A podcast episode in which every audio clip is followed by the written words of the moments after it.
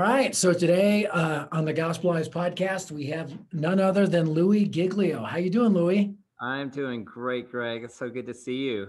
Yeah, I mean, it's uh, I was totally fanboying it with Zane Black when we went to Winter Jam. We didn't have to be there that first weekend of the Winter Jam tour, but we came just because we wanted to hear you. And you did such a phenomenal job. And man, I had some big shoes to fill, and um, obviously you blazed an amazing trail on Winter Jam and around the world, and it was so cool to get to meet you. And I was sad my Winter Jam stay was uh, cut short by coronavirus, but man, it was pretty awesome. The few weekends I was out with the Passion guys and Crowder, and getting to see you, and um, it was just a real treat. Yeah, it was it was really good. Lots lots of people came to Christ. Even though it got cut short, man, so many people came to Christ. And I think we're inspired uh, to really serve the Lord and share the good news of Christ. So appreciate that. And I want to just kind of just dive in ask you some questions because I feel like we have an expert on reaching the next generation. I really focus at Dare 2 Share on teenagers.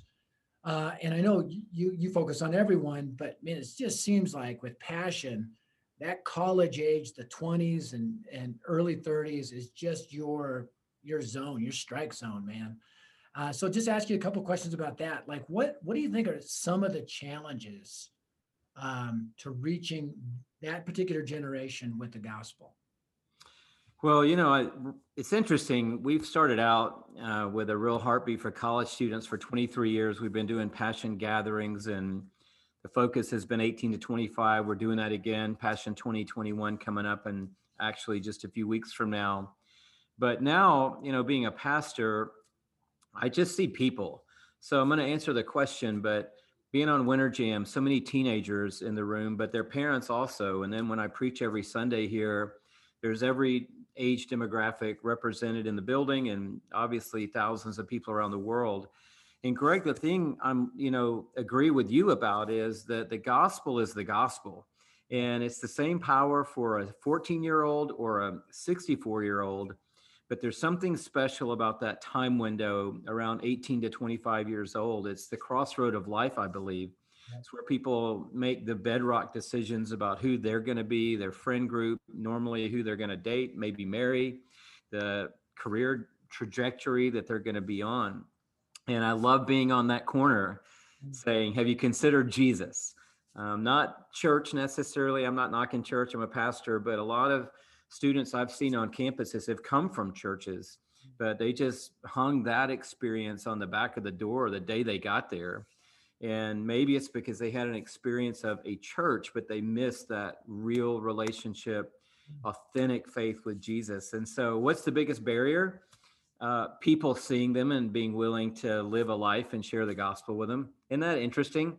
I think the biggest barrier to 18 to 25 year olds and people in general uh, coming to Christ is that people don't see that the harvest is plentiful yeah. and it's time for the gospel to be shared and a lot of times we're nervous or afraid people people maybe we think don't want to know don't want to hear but we shared a story around here today. There was a college student in our city who came to faith during COVID by mm. coming online to church. She heard a message on anxiety, which was her particular struggle, but she also was struggling with depression and a lot of big questions in life. Successful collegiate athlete, amazing person on the surface, but really hurting inside. And she comes to church. Craig Groeschel's preaching. I'm not even preaching that week. He preaches a message on anxiety. She puts her faith in Jesus and she got baptized at church three weeks ago. And it was the biggest deal to see the light come on in her world. And I think all she needed was somebody who could come across that bridge and say, A, uh, this is not about you trying harder. It's about what Jesus has done for you. And B, we're willing to talk about real life, whether it's depression or anxiety or whatever it is that you're living in right now. Jesus isn't scared of that. And so I think the world's ready. I guarantee you during coronavirus crisis, people are ready. In the middle of pandemic, people are searching. And the biggest hurdle to this generation coming to know Jesus is just whether or not people who already know the truth are willing to step out and share it with them. Believers are the biggest hurdle. You know, we have, we got to see people. I remember when I was 12 years old, I went to a little fundamentalist, dispensational, old school field, King James only little Bible church that I'm grateful for because they reached my whole family for Christ. But my youth pastor had me sit on the corner in the mall and just watch people for 30 minutes because I want you to put an imaginary tag on their forehead, bound for hell. And I want you to think about the hell they're headed to and the hell they're going through apart from Christ right now. And 30 minutes later, I was bawling, and I still see that sign.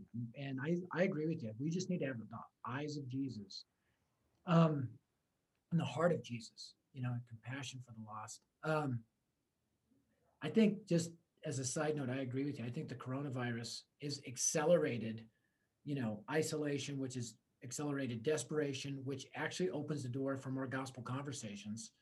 And it's a great time. Yeah. People are so open to talk right now. And I think we got to seize that opportunity. So, yeah, I was talking to another friend who is a, a chaplain at a major university in in the nation a few days ago, and he led two different athletes at his school to the Lord in the last few weeks. Mm-hmm. Two different situations: uh, a guy and a young lady. Both of them asked. Both of them made the same statement to him. Eventually, they both, in conversation, said, "I'm afraid to die." Mm-hmm. And you know, we just sometimes want to stay on the surface with people because people are on the surface with us, but people are thinking about big things. And I think we sell God short when we forget that He put His image in people yep. and He put a hunger in people. He created people with a sense of knowing I'm a part of something big and I don't know exactly what it is. I just know what I'm doing right now doesn't feel as big as what I feel like I was made for yeah. or I know there's something out there and I don't know what it is and I'm scared to death because I don't know what it is. Mm. And we we just sell God short when we forget that that's in people. And to speak to that part of people is uh, oftentimes to open the door to them saying, It's amazing that you asked me that. I've been thinking about heaven and what happens when you die. It's crazy that you just asked me that because I've been wondering, like, is there a way to heaven? And then we're just like oh my gosh i didn't have any clue that you were thinking that. Why didn't you tell me that? You're like well why didn't you ask me? So i think it's the it, it is what you're saying. Jesus looked on the people and he wept because he saw them like sheep without a shepherd. We mm-hmm. look on the people and we go hey i wonder what's going on or i wonder what they think about me or i wonder what they have that i should have or something totally surface instead of just seeing them and realizing, man, these people, if they don't have Jesus, I don't care what they're giving me out here, they're hurting in here. And I'm going to ask questions about in here and not just accept what I see out here. Yeah, it's like, um, it's like a, preaching the gospel at a funeral service. Everybody's thinking about their own mortality. Mm-hmm. It's almost as like there's been a, a global funeral service. Yeah. He's thinking about mortality, life, and death. Suddenly, those old EE questions do you know you're going to go to heaven when you die? If I could tell you, but that, I mean, all of a sudden, those are seem more relevant because people are afraid of that. So, really good. I, you know, it kind of ties in with the question of something bigger than us, but how does worship? Because I know, I mean, Passion is so known for great preaching and great worship. How have you seen that as a as a as a resource to call um, unbelieving, you know, 18 to 25 year olds in to God's family? Man, you know, that's such a good question, Greg. And I, I guarantee you, no one else is going to ask that question. I don't think anyone's ever asked me that question before. But I read a book that made a massive impact in my life uh, 30 years ago called Worship Evangelism. The book's by Sally Morgenthaler. She's amazing, I'm sure. I don't know her super well, but I'll save everybody the price of the book uh, in the introduction, which is where you can find what what you need to know about most books, is just read what's on the back cover and you're good. Uh, but in the introduction, she said, and I'm going to paraphrase: people when they walk into our churches are making an instantaneous valuation about the veracity of what we say we believe based on our worship. In other words, if you and I went to an Auburn, Alabama football game, you'd be convinced in the first five seconds we were there that I genuinely am an Auburn fan to the core. if uh, we went to a Taylor Swift show at Mercedes, I would know within 10 minutes whether you were with or with with Taylor or you were just there because your friend got an extra ticket. Yeah, yeah. When people see on our faces and what they feel us emoting in worship, not that worship's all about singing and being at church, but in that dimension, it says something to them. And people walk in church and they either look around and go, Man, I don't think these people really believe God's as great as they're singing right now. Because look at him. A dude's over there with his hands in his pockets and he looks bored. Yeah. Versus we went to the Atlanta United soccer game and this guy did not sit down for two and a half hours and lost his mind. That's what this guy really thinks is amazing. So, genuine worship by spirit filled, switched on people can cause the non-Christian person to go, I don't know if I'm that excited about anything. Mm. Or I've never seen people look like that when they were singing about something or declaring something. So that's A. And then B, worship is not supposed to be, I love you, I love you, I love you, I love you, I love you, I love you. It's supposed to be a catalog of our thinking and our understanding about who God is and how he's worked in our lives. And so now the lyric is hitting them. Now mm. the lyric is saying, What? There's somebody who would kick down a door for me? Are you kidding me? Nobody ever kicked down a door for me. Nobody ever climbed up a mountain for me. Nobody ever did that for me. So when you've got a ethos, the heart is alive and they know it's real, and then you've got a message over here that is hitting them like nothing else, then people should be getting saved during the worship Yeah. not just during the preaching and the response. People should be getting touched, restored, healed, convicted, saved as worship is happening because uh, God said if we if we build him a throne, he'll sit on it. That's a paraphrase of the psalmist. But he said worship is a is a throne basically for God. And so when we do gen- genuinely enter in, it somehow heightens God's desire to be in our midst. And when God is in our midst, things change. And with passion, it's a little bit different. We're not worshiping at passion so much so that the lost world can watch and see. We're just worshiping because it gets us close to the heart of God. And when you're close to the heart of God, you get a heartbeat for the world. And we want people to leave passion thinking about the world. You know, it makes me think uh, 1 Corinthians 14 when Paul's talking to the Corinthians. You know, if, if unbelievers come in and everybody's speaking in tongues, they're going to think you're crazy. But if you're prophesying, you'll be convinced in your heart that they're a sinner and fall down and say, God is surely among you. And I think, you know, when when the word of God is being sung or spoken, preached, and you know, like you said, everybody's everybody believes it.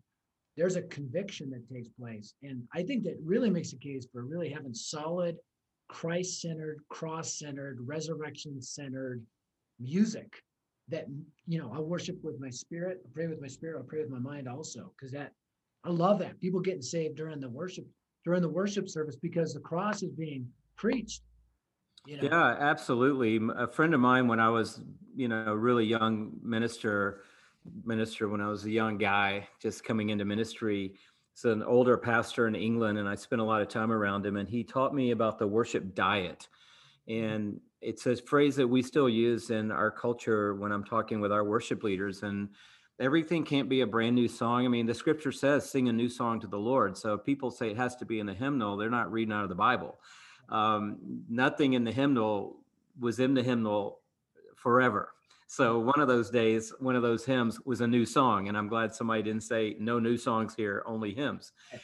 But it can't all be new songs. It can't all be nine verse hymns. Yeah. It doesn't all need to be about the cross. Some of the songs need to be about the resurrection. Some of them need to be about, be about heaven. Some of them need to be about hell. Some of them need to be about the strength of the body going through struggle. But Jesus has to be at the center of it all. And the key, key, key thing is these songs have to have some, they have to be birthed in a garden of theological uh, veracity. And I know a lot of movements, and I think I sort of serve that role in our movement unofficially, but you got to have non musicians, non artists who are older and wiser looking at these songs. And even I mentioned Reckless Love, you know, there's a big debate about that song. And I'm kind of on the other side of that debate. I'm, I wish Corey had tweaked that lyric slightly because God's love isn't reckless. Reckless means I made a decision, I didn't think about it, and then all these consequences happen. Uh, I ran through an intersection because I was on my phone, and now look at the collateral damage that happened. That's reckless. Mm. Nothing about what God did on the cross was reckless. It was all purposed, intended, planned, decided before the foundation of the world. It was on purpose, Mm. the love of God. And it did kick down doors and climb up mountains and light up shadows it did all those things, but it was the on purpose love of God. And yes, it looks reckless to a human, but it wasn't reckless to God. So, and Corey explains all that, blah, blah, blah. But it's the it's the lens. It's like these songs matter, is what I'm saying. And we're teaching people theology while we're inviting them to have an experience with God. It's it's so good. And you know, one of the things I love about Crowder, uh, touring with him, you have to think about his lyrics. some some worship songs you don't have to think about. You just sing it over and over. You have to really think through and concentrate. And I think it's just good. It's a good reminder. And I love that that that worship diet idea. Yeah, Crowder makes you use your mind, and I think God's proud of that. And it's the diet. So you Crowder could have a song that um, uses a word that you would never think fit in a worship song. But you know, one of the most powerful worship songs of all time is the song uh, "Alleluia," and it has one word in it, "Alleluia." It means praise the Lord, and Yeah. the song is "Alleluia." Hallelujah, hallelujah, hallelujah, hallelujah. That's it. And so the song you're just saying, praise the Lord, praise the Lord, praise the Lord, praise the Lord. That's a good song. Yeah. It's a good biblical song. That can't be your only song. No. But you You put that next to a Crowder song that makes you think, put it next to a hymn that lets you feel like you're a part of something old, put it next to a new worship song that lets you feel, oh, there's new air in the room. That's the worship diet. And if you get that right, I think your church is going to be a lot healthier. so good and i just i appreciate you um i you know shepherding and coaching and helping this conversation along because i, I believe there's so much potential theologically solvent sledgehammer you know jamming worship songs ready to be written out there and and the more your soul is lit aflame with truth and theology the more your pen's got to go you know and they're out there ready to be written. So praise God. Thanks, thanks for your role in that. And uh with passion, help and guide that. Let me ask you an evangelism question. I'm the dare to share guy, so I got I have to do that. Um and I want to do that. So how do you like with with Passion City really um prepare, you know, the people in your church um to obviously invite people out, which is which is part of it, but also to engage in gospel conversations with those around them. Yeah, you know, I think that uh, it's a challenging question because I, I came out of the EE era, like you mentioned earlier, and that was my life and background. And I think at Passion City, what we're doing is is a couple of things. Number one, we we share the gospel every Sunday. Yeah. And so, it you know, it's hard. Every Sunday is a stretch, maybe, but we preach the gospel every Sunday and we give people an opportunity to put their faith in Jesus almost every gathering. And people do put their faith in Jesus in almost every gathering. So it'd be very rare that two Sundays would go by and we're not extending if you want to put your faith in Jesus right now. So people are hearing the gospel as a regular part of what we do. It's not like an evangelistic Sunday or we have a, re- a revival weekend. Every time we're together, the gospel is in the mix. And what I'm challenging people to do, Greg, is to live the kind of life that leads to why. Mm, And that's been our evangelism strategy at Passion City Church more than um, here are 10 verses you should memorize, and there's nothing wrong with that. Um, but to say, if you're not living a life that your coworker ultimately is going to say to you, hey, why did you say that? Or why did you respond that way? Or what's going on with you in this area of your life? Then everything else we're going to tell them ultimately is going to contradict what they see in our lives. And so we point more to that be prepared to give everyone an answer for the hope that that you have, the hope that's in you. Uh, to give them an answer. What is that sort of predicated on the idea that you would live a, a life that would lead to why? And so we preach the gospel, teach the Bible. In the process of that, we teach and preach the gospel constantly. So that I think you heard me enough on Winter Jam on one weekend to know that if somebody said, Well, what is the difference? Of, what's the thing about Jesus? Somebody in our church would be able to say, Well, it's not about being good or bad, it's about being dead or alive. And they would immediately be able to take the gospel, unpack it that way, and share it They've, with someone. they've heard you give it every, every single. every every Sunday. That's so good. Real, you know, um, I love that. Lead the kind of question that leads. You know, First Peter three fifteen. Oftentimes, people use it as an apologetics passage, as you know, First Peter is about suffering, and it's really when somebody sees you undergo suffering, and they're like, "Hey, why, why are you at re-, like you said? Why are you reacting like this?" It it really is not as much about apologetics as it's about gospel giving out of gospel living in Yeah. the midst of that. So good. I love that. Real, this is this is a, a little side note, but I think it's important. I have a challenge when I, I talk to pastors oftentimes and I beg them, would you please give the gospel every week? And I, I go to a big church here in Denver and I, you know, I don't know the pastors because they usually preach at a different campus. It's a, it's a great church. But I pray every week, Lord, help them give the gospel, help them give it clearly, because you know and I know that there are people in congregations around the nation, around the world, that are visiting. They're in or they've been, but they don't got it. And it may be that Sunday. I mean, just I, what challenge would you give pastors to to make sure they, you know, like that old quote, it, you know, take my text and I make a beeline for the cross to really give the gospel on a consistent basis? Well, you know, I would challenge pastors, Greg, same as you. Preach the message that the Holy Spirit sets on fire in your heart. Mm. And if that's a message about uh, husbands loving their wives and um, wives respecting their husbands, great. Then preach that message and unpack it in a practical way. I think that it is good for the church to be practical and relevant and uh, to preach a message that anybody in my neighbor could neighborhood could hear and go, "Oh, babe, that could help us because you know we we need some help in our marriage." But loving your wife as Christ loved the church and respecting your husband as the head of your home are only possible ultimately to the full if you understand that that whole passage is given in a gospel context. And so that's what I try to teach our church. Get into the text, which is verses seven through eight, but then look at the context Yeah. for the text. And the context, if you keep going out, is the gospel. And without that gospel engine, the regenerated heart, the Holy Spirit indwelling in us, Christ in you, the hope of glory, as Paul wrote it, then what is all of the rest of this? It's just principles that you can go by in any book, anywhere on planet Earth Yeah. and do your best and your ability to go for your best life now, live out your dream, get your goal, accomplish your thing, help your marriage, grow your business, blah, blah, blah.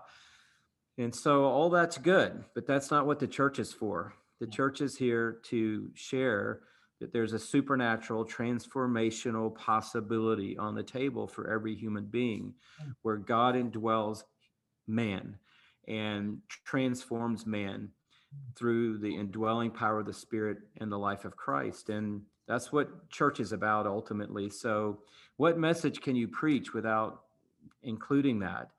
And I feel like at the end of the day, the world is lost more than the world um, is unchurched. You know, the world's dead, and dead is a problem.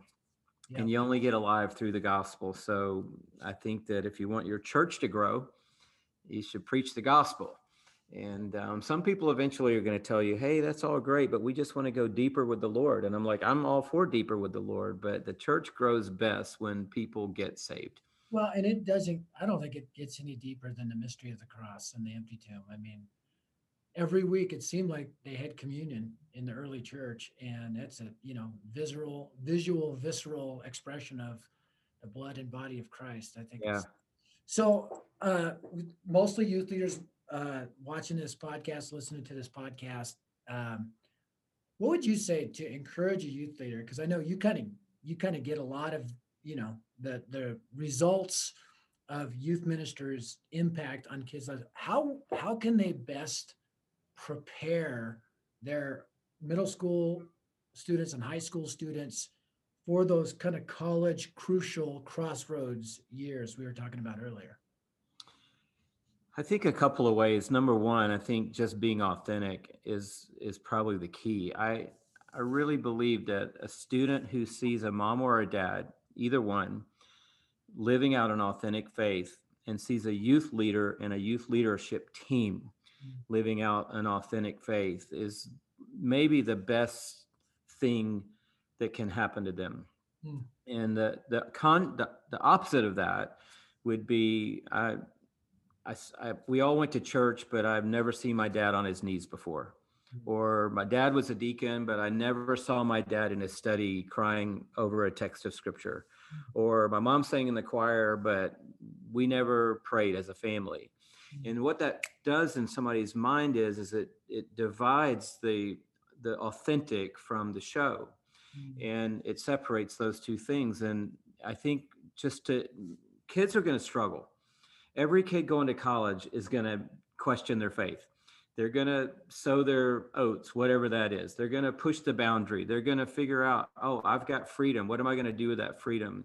Every kid's going to go through that. But the ones who are going to come on the other side of it and land with jesus are going to be the ones that have that picture in their mind my mom or my dad or my friend or my coworker, my my roommate, my my sorority sister. I've seen this in someone before, not just heard about it.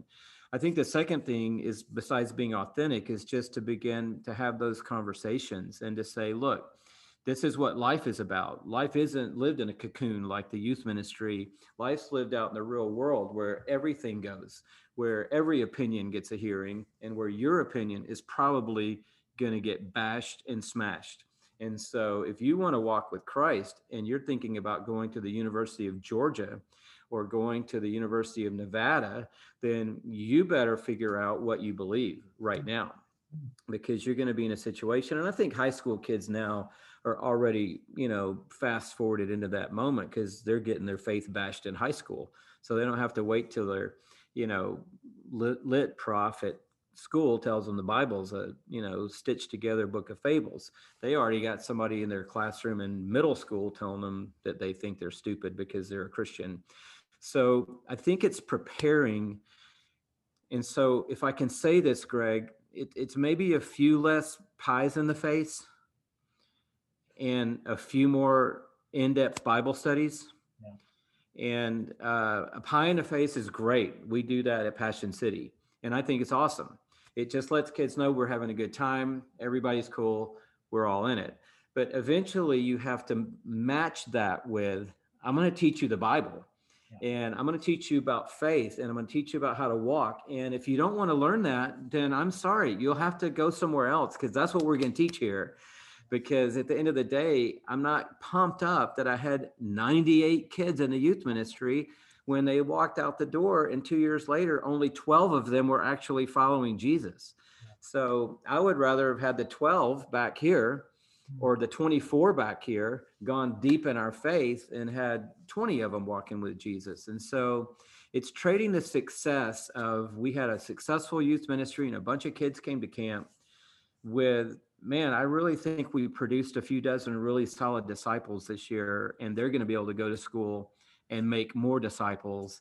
And you and I both know that the exponential effect of disciple making blows away the additional numbers of how big your ministry was in a matter of 36 months. You've already blown all that out of the water.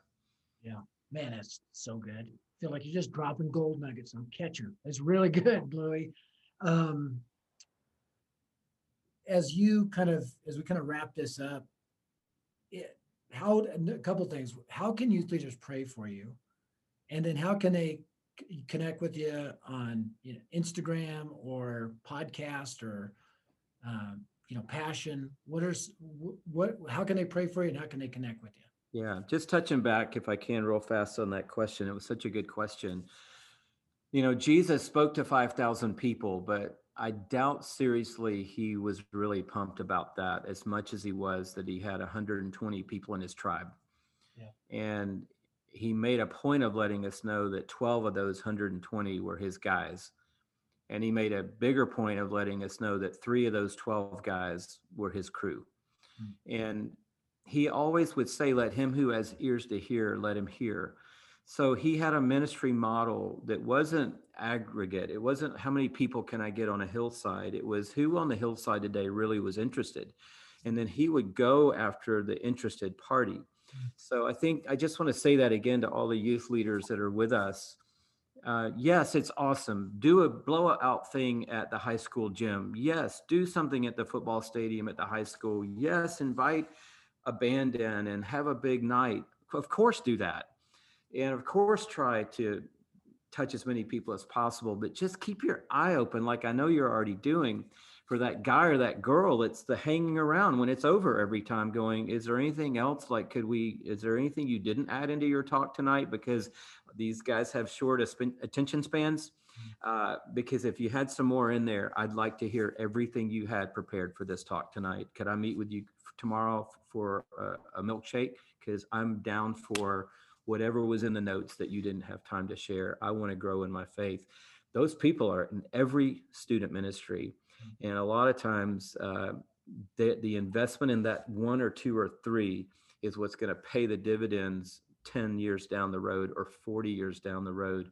And um, I'm one of those guys to a guy who went to heaven back in the 80s and he poured into me and uh, poured into Andy.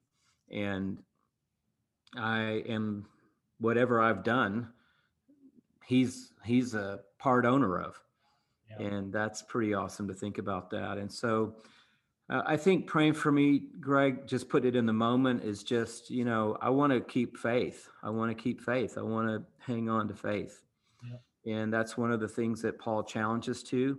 Uh, yeah, run the race, fight the fight, but keep the faith. And right now, you know, there's a lot of pressure on people to not keep the faith.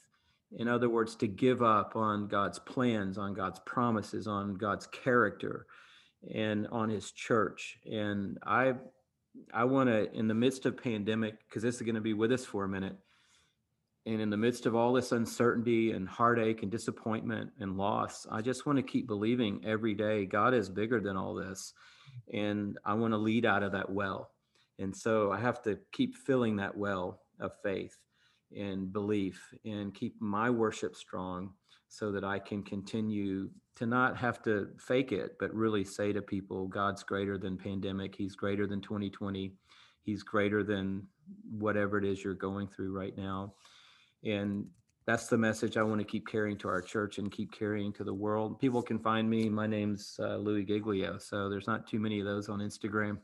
So that's where I am, louiegiglio.com. There are a few free resources there. It's not like a, uh, a landmine or a gold mine, I should have said. It might be a landmine. It's not a gold mine of resources, but there's a couple of free articles there, um, a free devotional, and people can keep up with what's going on, see all of our resources. One thing I did want to just say, since you've got student leaders in the mix, is we just came out with Goliath Must Fall for young readers and that's that uh, 9 10 11 age range um, just coming you know into the middle school zone and i love the message of that book and um, we rewrote it and reskinned it for a 10 year old reader and just came out i think last week so encourage people to get their hands on that Goliath must fall. What a great uh, time. the young readers version Young Readers version.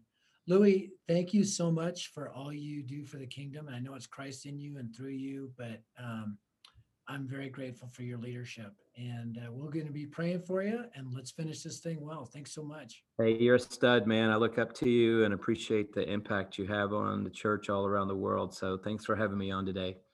One team.